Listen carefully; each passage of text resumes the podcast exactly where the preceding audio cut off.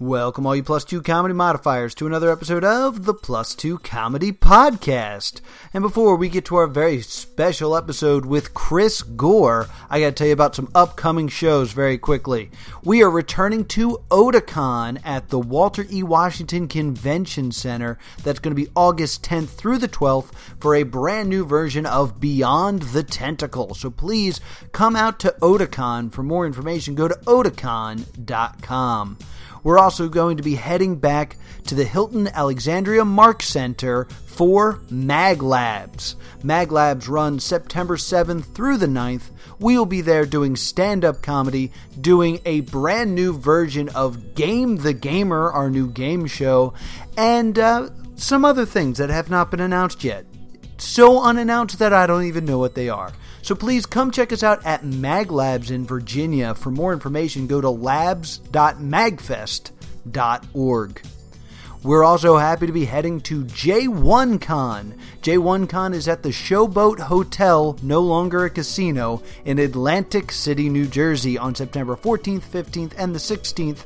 Be sure to be there Sunday for Cosplay Pro Wrestling. Yeah, that's right. Giovanni returns along with Princess Peach and the rest of the gang for some Cosplay Pro Wrestling.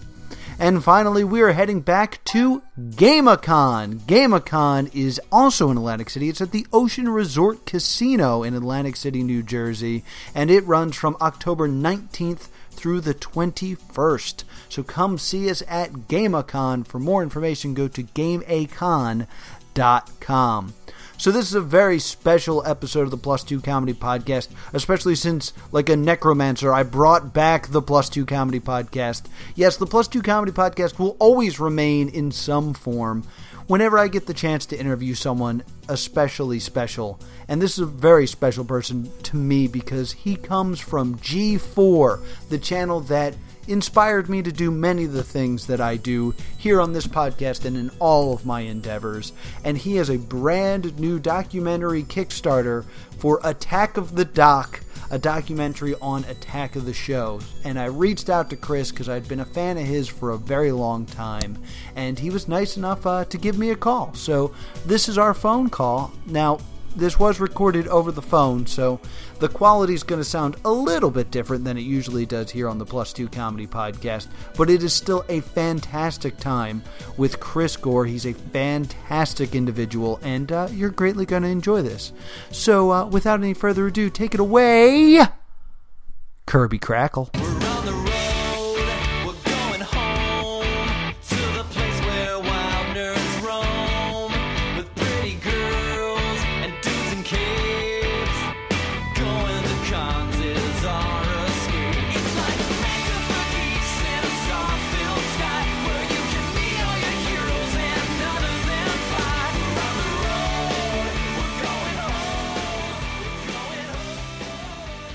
So thanks so much for coming on, Chris. Uh, now we have a, a, tradition here on the Plus Two Comedy Podcast. I know you don't have a lot of time, but I got to play a quick game with you if that's okay. Let's hear it. Okay, so we play a game called Known For here on Plus Two Comedy, where we go on IMDb and we look up the four things IMDb thinks an actor is most known for. Basically, if you don't know this person, these would be the four things you would think. And uh, right. This is based on nothing. It never seems to make any sense. So I have to ask you, according to IMD, IMDb, what are the four things Chris Gore is most known for? Oh wow. Um, gosh, I guess I would say Film Threat might be on there. Okay. Um, Attack of the Show. Mm-hmm. Uh, oh God. Um, boy, uh, the new movie show, the new movie show was a show on FX, and then um, Self, which makes no sense because I've been in like 15 documentaries, and it's always Chris Gore dot dot dot Self. well, well, which documentary do you think they'll pull up? Fluffy Cumsalot. That's a um, that's a documentary that I somehow I'm in it for like 20 seconds, and it's a documentary about porn star names. Okay. So Yeah, it's bizarre. I know. Uh, well, apparently you don't know yourself very well. Uh, because oh no, what, what am I known for? This is weird. See, now I want to know, and I use IMDb all the time. So the four things you are best known for are my big fat independent movie, which I'm Okay. a big fan of. oh, Uh, thanks. Festival Pass. Yes, that was a show I did on Starz for for a minute. Wow. Okay, cool. Uh, The People versus George Lucas. Yes, that's, that's another documentary where I am credited as self. You're, you're actually credited as Nerd Celebrity. okay. Oh, you know what? I'll take it. That's cool. And finally, Attack of the Show, which is what we want to talk about uh, today. You have a new Kickstarter that's just started where you're trying to make a documentary about Attack of the Show. Tell us a little bit about that. Well, real simply, like I've been going to comic conventions since God, since I was a little kid. They weren't even called Comic Cons then. It was like they would have the Detroit Auto Show. I grew up in Detroit. They had the Auto Show, and then Adam West and Burt Ward and Leonard Nimoy were signing autographs. And there was a room with comic books, and then another room where they were projecting 16 millimeter uh, prints of episodes of Star Trek and Doctor Who. Not a joke. That was a comic convention in the 70s when I grew up, right? So, Right. so it was bizarre. I'm a little kid going to these things. I love nerd stuff, like watch episodes of Star Trek with my dad growing up. And that was what a Comic Con was. But, but now Comic Cons have just exploded. So Mhm. I was going to Comic Cons way before I even came to Attack of the Show. And, um, since the show was canceled and the network, you know, died, um, I, it's been five years since Attack of the Show went off the air, and I still get this question: What happened to Attack of the Show? What happened at G4? Now, as you can tell from my vast credits on IMDb, I've done a lot of different things. You know, movies, other TV shows, like uh, you know the Festival Pass you brought up, and, and a couple others. Like, no one comes up and asks me about those shows, but they always ask me about Attack of the Show, always. And I realized, you know, like, and I'm the guy that was still still going to these conventions just because that's what I did before. You know, I was a Mhm. fan. So, and it really just it just struck me like this show really meant a lot to a lot of people, and it left a void.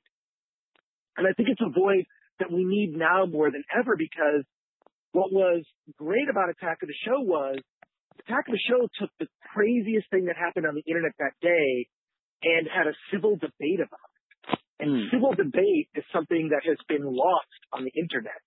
It's now something that we don't know how to do. And I feel through Attack of the Show, that was a way that the biggest thing on the internet would end up being the thing that was discussed and discussed in a way where the actual people who were, you know, part of the controversy, whatever that is. I mean, the latest one is James Gunn's firing from Disney.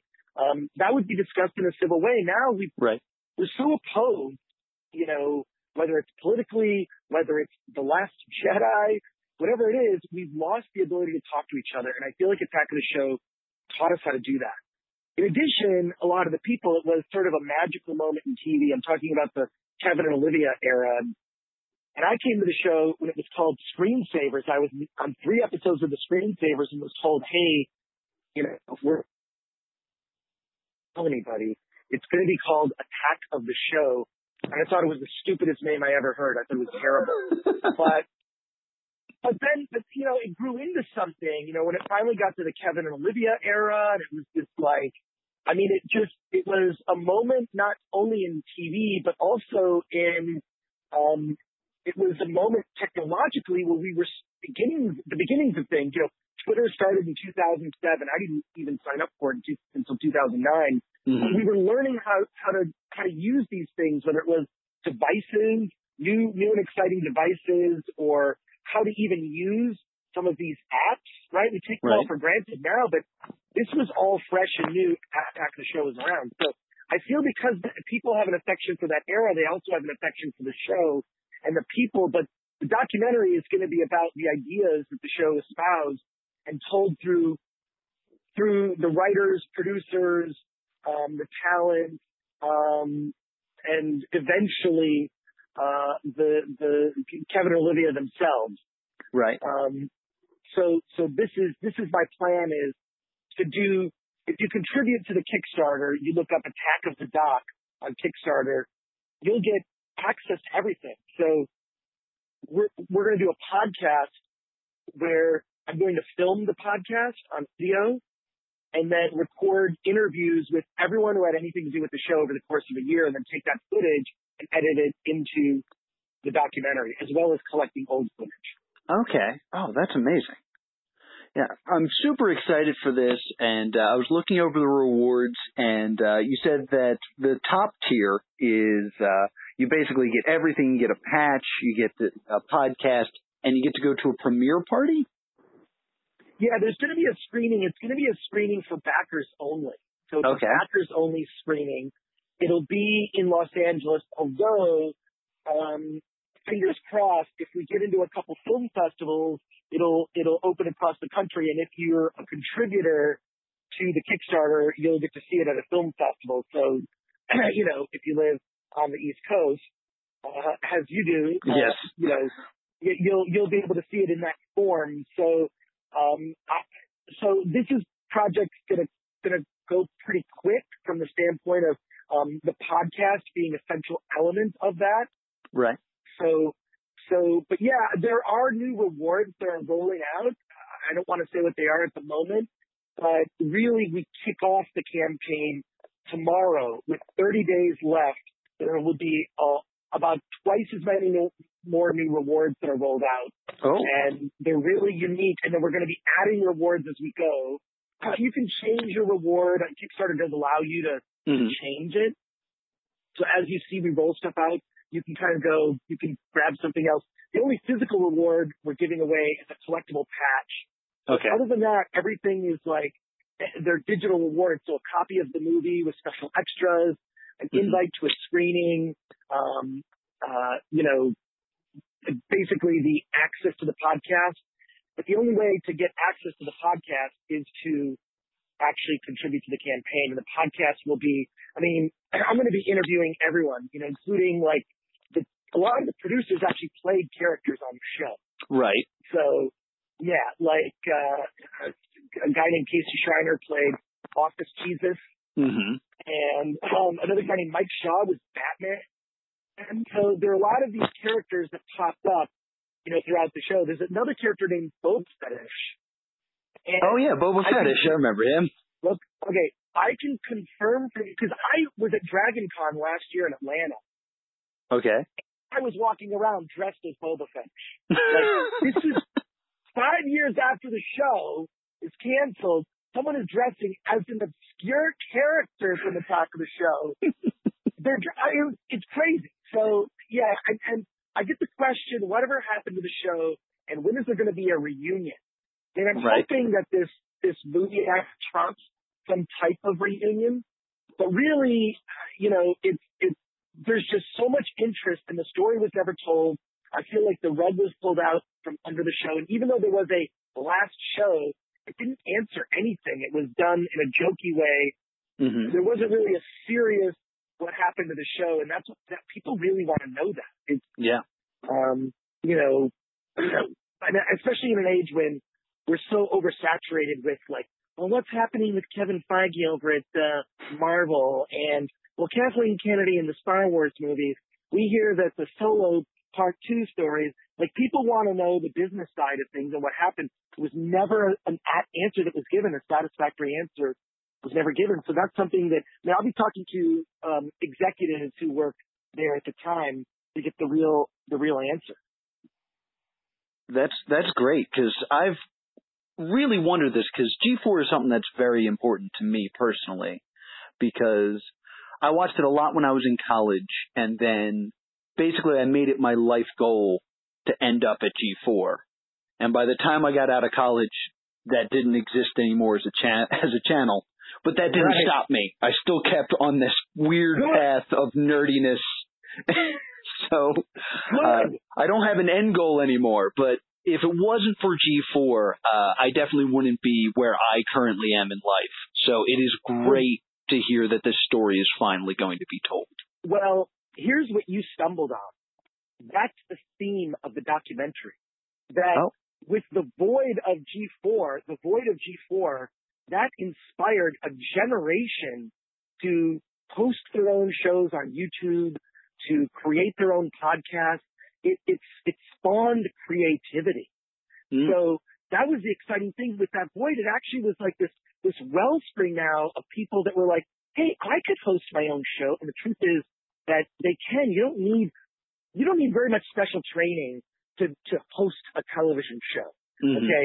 And what was interesting about Attack of the Show is Kevin Pereira started out as a PA on a show called Arena. And then they said, well, hey, you, you should be in front of the camera. I mean, Morgan Webb on X-Play was, she was like an intern who, you know, moderated the chat and someone said, hey, why don't you just be on front and be in front of the camera? Many of the people who appeared in front of the camera on the show, like, had expertise, which a lot of times in television, you'd be surprised, the people actually uh, in front of the camera don't know what they're talking about. They're just well produced to Yeah. say the right words in the right order. But the the people on on Attack of the Show were they were legit experts in their in their field. So so um so that was cool. It was exciting, and then they kind of learned how to do TV while doing TV. And I feel that this whole generation of kids with YouTube shows Right. fill the void by doing it themselves. And that's, that's a running theme that will be in the documentary will be how much creativity was inspired by uh, Attack of the Show. So, um, and one of the rewards, one of the stretch goals um, that I have, if we actually reach our initial goal, and we'll, I'll be adding a stretch goal, and one of the stretch goals is going to be to release all of the footage used to make the documentary to the contributors of the campaign so they could go and make their own documentary. And I've never ever heard of anyone doing that. So if we reach a certain stretch goal, all of the footage is just going to be released online. You can just go to it, download it, and then make your own documentary Make Well, my own slander piece. with your own. Yeah, now this will be after the initial doc comes out, but I'm using footage. I mean, I, I and I also feel I, I should say, you know, why me? Why am I the one telling this story? And I- and I and I for for two reasons. One, I mean, I was on the show for almost eight years. Um, Yeah. You know, I was on three episodes of the Screensavers, and it turned to Attack the Show. And I was there until the very end. Additionally, I was a fan of the show. So I was a fan who was on the show.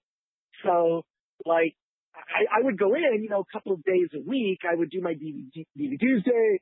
I would do maybe some other movie segment. Sometimes they'd send me off to South by Southwest or some film junket.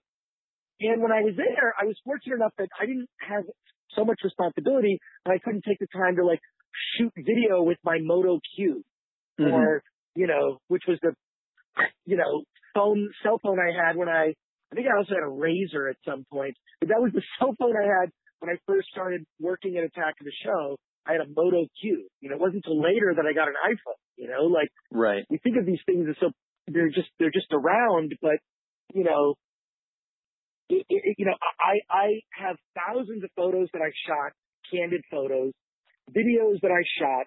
I know other people who worked on the show took photos and videos. There's so, there's so much material out there to draw from, but I'm going to put it in a central place to make this documentary. And I feel very passionately about it because, uh, I, I I feel the story needs to be told. I feel like it's an era that, especially with what's happening now on, online, where the, the level of discourse has just become outright dangerous. Yeah. And we need to remember how we got here. And how we got here was we didn't have these devices. These devices evolved. These apps evolved and then we evolved with it. And maybe we, we need a course correction and we need a reminder of what things were like before that. And as things were changing and, and Attack of the Show was that moment. It was that like seven and three quarter years. That's how long it was on. It was almost eight years shy by a few months. Um, we need to remember like what that was like.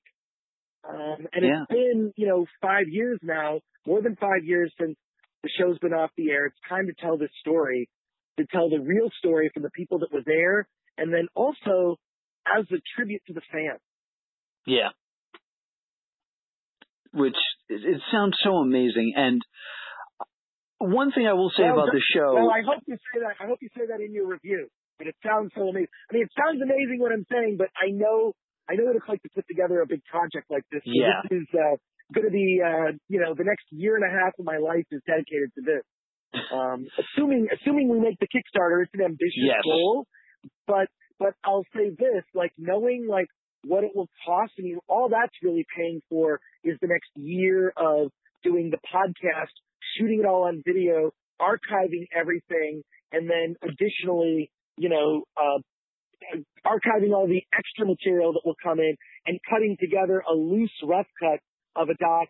There's a whole other layer. I mean, most documentaries cost about a half million dollars. So I'm not Mhm. trying to get that. I'm just trying to get the bare minimum I need to, you know, hire three, four other people to work with me the next, you know, year doing this video podcast, which you can listen to if you contribute to the campaign. You just look up Attack of the Doc on Kickstarter. Yeah. When I saw that you were asking for a hundred thousand dollars, my first thought was, that's not enough. I can't believe Well- you're going to try to do it with a $100,000. well, people think that that's, you know, in this world that that's, you know, in this world that's not a lot of money, but it's enough for me to um, spend 52 weeks doing 52 episodes of the podcast, which is 52 hours of footage to cut. Right. Um, that's, I mean, most, most documentaries are cut with 100 hours of footage. I assume that the, the other 100 hours or other 50 hours is just going to come from stuff that we collect. But that all has to be organized, tagged, put in buckets, you know, like with all these folders filled with, uh, you know, uh, candid video footage. Um, you know, I want to put, um, Olivia Munn's audition tape on there. Rare things just all in one place when you see it. Also, I want to screen this at a convention. I would love to screen it at San Diego Comic Con. Right. know, I think would be a fun place to to screen it. Um, but I know it's going to be at least a year and a half before I have a cut that I would be willing to show people. But the fans are going to be along for the ride. Like, and the thing is, uh, because I know that I know how these docs work. You know, I get interviewed in a documentary for 30 minutes, and I'm in the doc for 40 seconds, right? Like, right. but that's part of the course. That's just that's just how these things work. But I think doing it in the form of a podcast, because I do interviews. If you listen to the Film Threat podcast, I mean, God, we interviewed Steve Susco from um, Unfriended Dark Web. Uh, I'm interviewing Bo Burnham on Monday um, from the film Eighth, Eighth Grade. Um, the, I mean, the Film Threat podcast is we get together and talk about movies, or we interview a director. And um, if you just, I mean, go to iTunes and Mhm. sign up, you know, subscribe to Film Threat, you'll you'll see. Yes. Or you argue about the Last Jedi, which I greatly enjoy. Yes, well that that that dropped today. We um Mm-hmm. At San Diego Comic Con we did a thing called the Last Last Jedi debate. Where Yes. we where we had, you know, super fans, myself included. Um, you hate it, you love it, you're on one side of the room or the other. And I asked about nine or ten questions and it was a debate a debate that actually like you know, went into the streets at the end. Like, Yeah. we just kept the debate going. Unfortunately, the audio from that was so bad, we just decided not to use it. Uh, I was wondering what that- happened to it. yeah, but but um, yeah, that's up now. I mean, you can you can listen to that podcast. So, um, I mean, it was it was under a cloud. Unfortunately, I mean, all of San Diego Comic Con was because a good friend of mine, John Schmidt, passed away right before um, Comic Con took place, and I've been friends with that guy for almost 25 years. We Yeah. at a film festival in the 90s, you know, Wow. um, which was weird. But uh, yes, yes, before you were born, the 90s. um, but yeah, so so so um, it was just uh, it was a somber affair. But I, I I feel that my goal with that was again civil debate. I really Yeah. feel like if a show like Attack of the Show was around now, Rian Johnson would be on the show, and fans who dislike um, uh, Last Jedi would would have a voice and be heard, but the the toxic, the the the, the racism, the sexism, there's just no place for that. I, I never, first of all, I never considered that was even a part of fandom. Like, Yeah. I grew up with Star Trek, man. Star Trek, the diverse crew, we're all like, we're all on the same team. You know, I, I feel like we've de- defined ourselves and divided ourselves into categories that are unnecessary. Yeah. You know, we're Earthlings. Yeah. We're humans. One one of the the latest jokes I've been doing on stage is uh, I've been bullied by this group of people for liking Star Wars. Have you heard of Star Wars fans? Because it's Yeah, just become definitely. so toxic. And when I listened to that episode, I was like worried. But by the end of it, I was like, things were accomplished. like I Yeah, actually I- heard opinions. Yeah, there was, there was understanding. I mean, like, I get, like, my friend J.C. Reifenberg, who was on the anti, uh, TLJ side, he, um, he he really articulated his argument. I respect his argument. I also feel that, like, when the ninth movie comes out, um, a lot of things are going to be fixed. Mhm. A lot of things are going to be fixed. Um, and I feel like I figured out what's going to happen in episode nine. Ooh. I feel like I, I figured it out. Okay. just, like I don't like. Well, I figured out a few things, and then a friend of mine had a theory, I could, like it, it, it's like if you combine, it's like oh, like I know what's happening with episode nine. In fact, I feel so strongly about it. I'm actually going to do a YouTube video and post it because Okay. I feel like I feel like I need to plant a flag and say I'm saying this right now, and I'm predicting what's going to happen in episode nine because it really left open ended, right? Like Right. okay, the rebels are down to the resistance is down to one ship and like 40 people, right? They're, they're nothing. And then you've got like, like, um, you know, the first order is, well, they're strong as ever, but there's, but there's something in the wind, um, uh, with resistance. They're, the, the galaxy has been inspired by Luke Skywalker's standing up to, um, the first order. And Right. that has created something. So I feel like I figured out exactly what's going to happen in episode nine. So if you go to the Film Threat YouTube channel in the next week, look for my episode nine prediction video. Okay, I will definitely be checking that out because I, I think a lot of people have a problem with that movie. Don't realize that it's the second movie of a trilogy. Like it's the bridge to Right. something. Right. And I, okay, I'm old enough to remember I saw The Emperor Strikes Back in the theater hmm when I was a kid and people were mad. I They bet. were angry. They were, I remember a guy stood up and said, that's it? Boo! And booed. Booed The Empire Strikes Back. Okay, so, and now we affectionately look back on The Empire Strikes Back as Mhm. the best film in the trilogy. Right.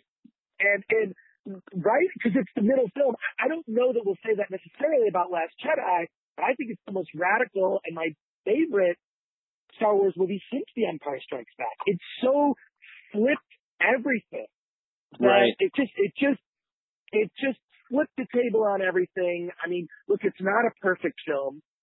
You know, um, the, I, I prefer the casino scenes from the original Battlestar Galactica than I do uh, The Last Jedi. But that's, I mean, that's quibbling. That's like, Yeah. you know, nitpicking. It's whatever, you know. Um, so yeah, like we'll see. But I remember people hated The Empire Strikes Back, and if you go back and read reviews at the time, people were confused. Wait, this is episode five. It's the middle film of a nine-part saga. I mean, it's ridiculous. It's Yeah. ridiculous. But um, yeah, the, episode nine, I think, is not only going to fix stuff, it's going to blow people's minds because everything in this theory I have is supported by everything you've already seen. Everything that's going to happen is right in front of our face, and we're just not noticing it. Ooh. Okay. Now, now I'm very intrigued. Yeah, yeah. So, so, so I, I'm excited to just present this theory. My fear is it could be so dead on that it could, it could make them change what's going to happen in some way, which would be really disappointing because I think, I think everyone who's heard this is like, holy, holy. Um, oh shoot, I don't know if I can swear on your podcast. That's okay. Um, I have editing equipment. bleep it, bleep me. um, but anyways, I'm sorry. How do we get, see, see, this is a typical conversation with me, my friends, you know, like, like, you know, it starts out, we start talking about, you know, something else, and then it, it eventually goes to Star Wars. Yeah. How does this always happen? See, well, this is also like the feel of Attack of the Show. Like a lot of times, it didn't feel like I'm watching a program. It was I'm hanging out with buds and we're talking nerd stuff. you you could not be more right, and I'll tell you why. You not be more right because every time I would go there, I get there early. I get there early because I had to do makeup. It's weird. I I think I still have the makeup bag that um, they would send me off to when I would do field reporting. Anyways, so I'd show up early, and everyone who worked on that show was a super nerd. Every single person. There wasn't every, there wasn't like, oh, I'm a just a general producer. I don't care about nerd stuff. No, everyone there cared cared deeply about nerds at anything, whether it's DC, Marvel, whatever. So you'd go in and it'd be like, dude, the new the the, the Dark Knight Rises trailer, that new trailer just dropped, dude. Dude, have you seen it? And then it would be a whole discussion, and it was like it was like a series of impromptu podcasts being being like things being discussed. Like Mhm. I, and some of the some of the best nerd conversations I ever had were with people that I worked with on the show. yeah, that makes a lot of sense. It's, it's just you you got that feeling of community. Yeah, I mean, it, but it was that. It was like people hung out with each other. There are friendships that formed, and when the show ended, it kind of fractured in in in a way that um I don't think has been healed yet. I feel like there could be some healing involved Because the um, show through feels- through this through this film. So we'll see. because the show feels so ahead of its time. Because like thinking back on it now, the show really is a collection of very YouTubeable clips. So I feel like it would do so well now. Yeah, well, what, that's what's weird is is that the show was a success. I mean, a million viewers for. I mean, it's it's crazy the viewers. So here it is, uh, uh, a show so in touch with the zeitgeist, it was ahead of its time. It was a successful show, and the network couldn't figure it out. I don't think that the the, the, the upper upper level executives understood it it, it was so ahead of its time and now influenced this whole generation. Now nerd culture is just accepted as something that it's it's a you know, I mean, hey, you're into sports, you're into nerd stuff. Like I know what that person is. But it's not a person that is a weirdo anymore. It's just someone who, you know, no different than someone who likes the Patriots, Mm-hmm. you know? I mean, Just a whatever. passionate Although I don't, I don't, just a passionate fan. Although Patriots fans, let's be honest, they can be jerks. So, uh, you know, all right. I, I mean, I'm I'm by Philly, so that's that makes me very Oh, happy to hear. I love Philly. I love Philly. Uh, one of my closest friends is a big Philly fan, so I always root for Philly. I always root for Philly when Detroit, the Detroit Lions aren't in it, which is awesome. So there you go. I mean, NFC. Uh, you know, Yeah. like yeah, I'm a Detroit Lions fan, and um, we have a saying: "It's not over till we lose." So then it's over. yeah, then it's over, right? So Yeah. Detroit. I mean, they could be up by three touchdowns, and I'm going, "Come on, Detroit! You know you can lose this. You can lose it." No, and they'll lose it. Yeah. They'll lose it. Up by three touchdowns. They've truly Great become game. the new Eagles. Yeah, exactly. Well, the Eagles have been in the big game. You know, uh, Detroit's never been to the Super Bowl. I Wow, mean, really? You know, no, never been to the Super Bowl. Uh, it was the NFC Conference Championship. It was '92, beaten by Troy Aikman leading the Dallas Cowboys. Not that I remember it exactly. Whatever. Um, yeah, but see, this is also a thing. Like, look, I'm a nerd. I'm a super nerd. I'm also a sports fan, but Right. I recognize that there are lessons in sports that somehow we've missed. You know, there's no, I'm, you know, I just feel like when you're on a team, you're on the team.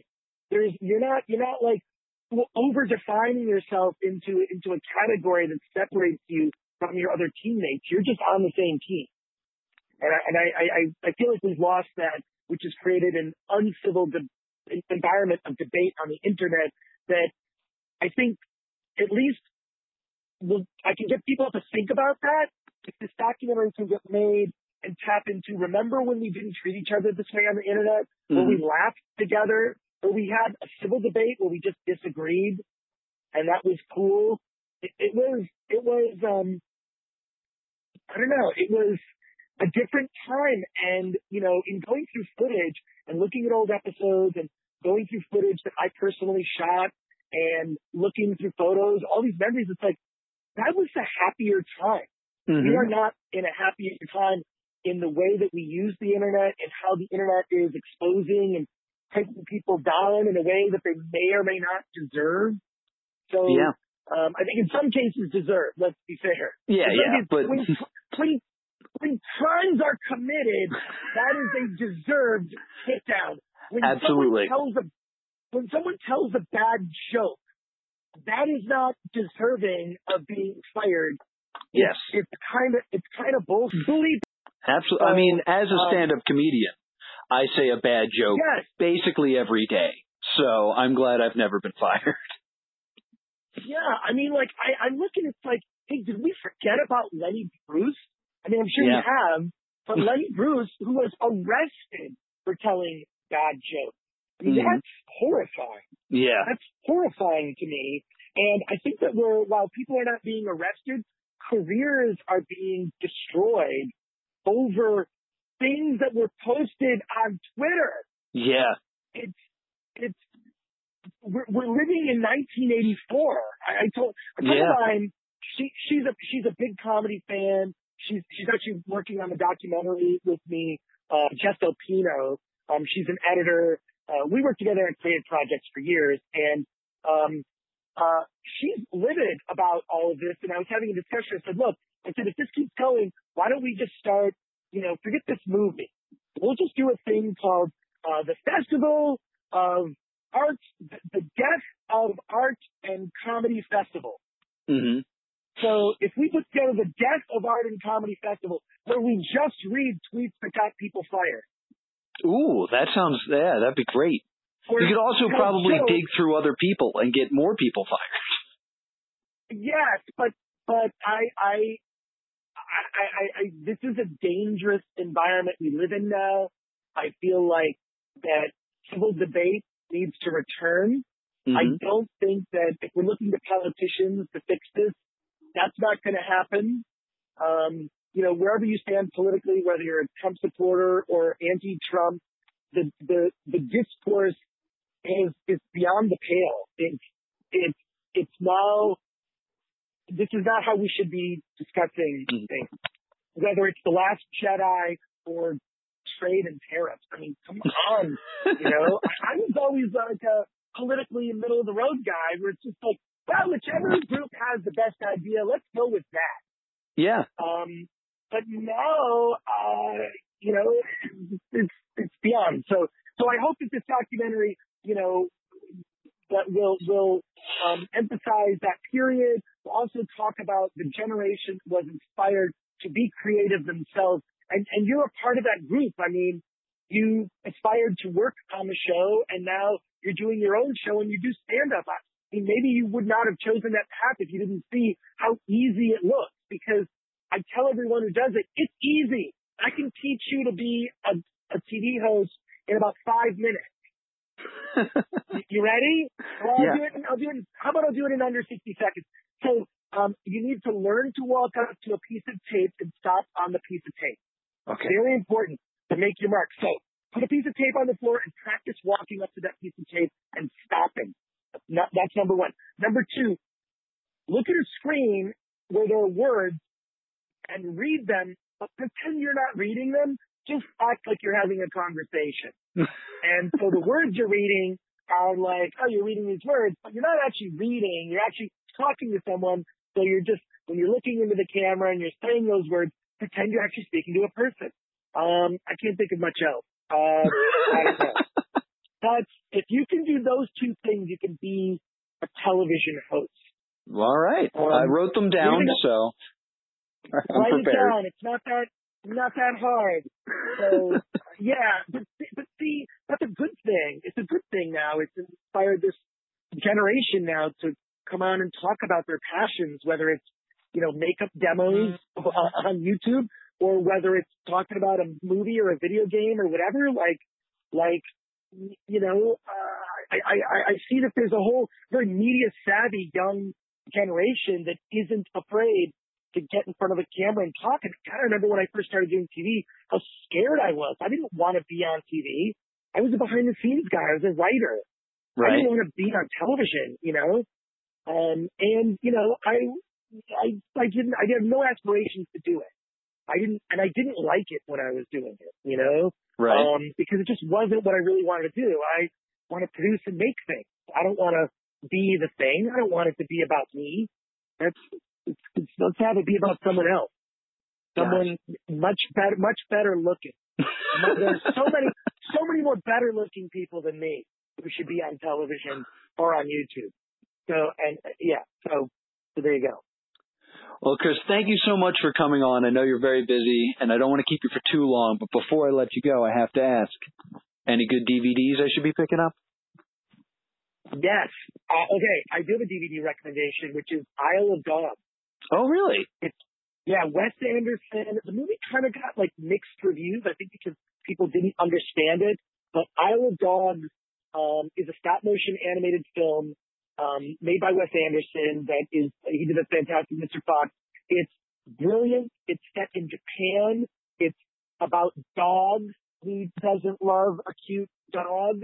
Um, I'm more of a, I'm more, I'm a cat person and I love this movie.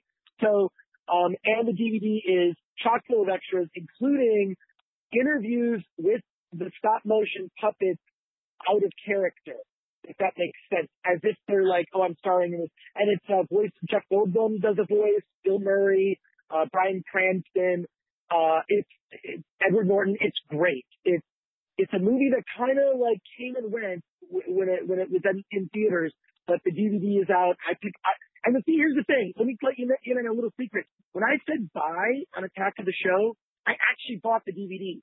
I had because they would never give me the DVDs because it's like well, we have to keep it as a library copy. We can't give you a copy of our DVD. It's, it's a library copy. Oh. Sorry, Kurt. so when I said bye, I was actually going out and buying the DVD. this movie's so good that it cost me money. It did. Well, so, so I feel like you know what that's fine because I think that that um, gave me perhaps more cred but every time I did the show, I'd look on Twitter and there are people hating on my opinion and there are people agreeing with me. um, it was miserable to the point where I, I couldn't look, but, um, yeah, I legit bought those DVDs and of Dogs. I did buy it. So, uh, so, it's so a buy. Um, yeah, but I hope, I hope that people support the project. If you're a fan of Attack of the Show, remember it, grew up with it. Um, you can just go to Kickstarter and look up Attack of the Doc there's also a Twitter at Attack of the Doc on Twitter. There's a Facebook page and Instagram. On Instagram, we're going to start posting videos, um, and okay. rare videos and, and photographs. Um, so that's a lot of fun. So, um, I really just hope to rally everyone who loved Attack of the Show to support the doc. Um, listen to the podcast over the course of the next year. If fingers crossed, if all goes well, the podcast will launch in October. Okay. It'll be a year of those, and then the movie will be out uh, about six months after a year. I'm guessing about this. I have a whole production plan for this, so um, so there you go. I'm I'm and I appreciate you having me on your show. Noah. Uh, it's it's uh, been an honor. I'm really glad you reached out to me. So thank you so much. Yeah, thank you so much for coming on. It means a lot to me. G4 meant a lot to me, and I wish you the absolute best in this project. So that's going to do it for my interview with Chris Gore. Thanks again to Chris Gore for taking time out of his busy day to talk to little old me be sure to check out his Kickstarter and support Attack of the Doc. It's going to be absolutely fantastic. And as always, be sure to give us five stars on iTunes, five stars on Stitcher, vote for us on podcastland.com, make us the podcast of the month. If you're watching slash listening to this on YouTube, be sure to like, comment, and subscribe. I'd love to hear what you think about this new documentary. And also be sure to tune in next week. Next week, trailer for Stay Doomed. It's going to be great. This is the Plus Two Comedy Podcast. Thank you so much.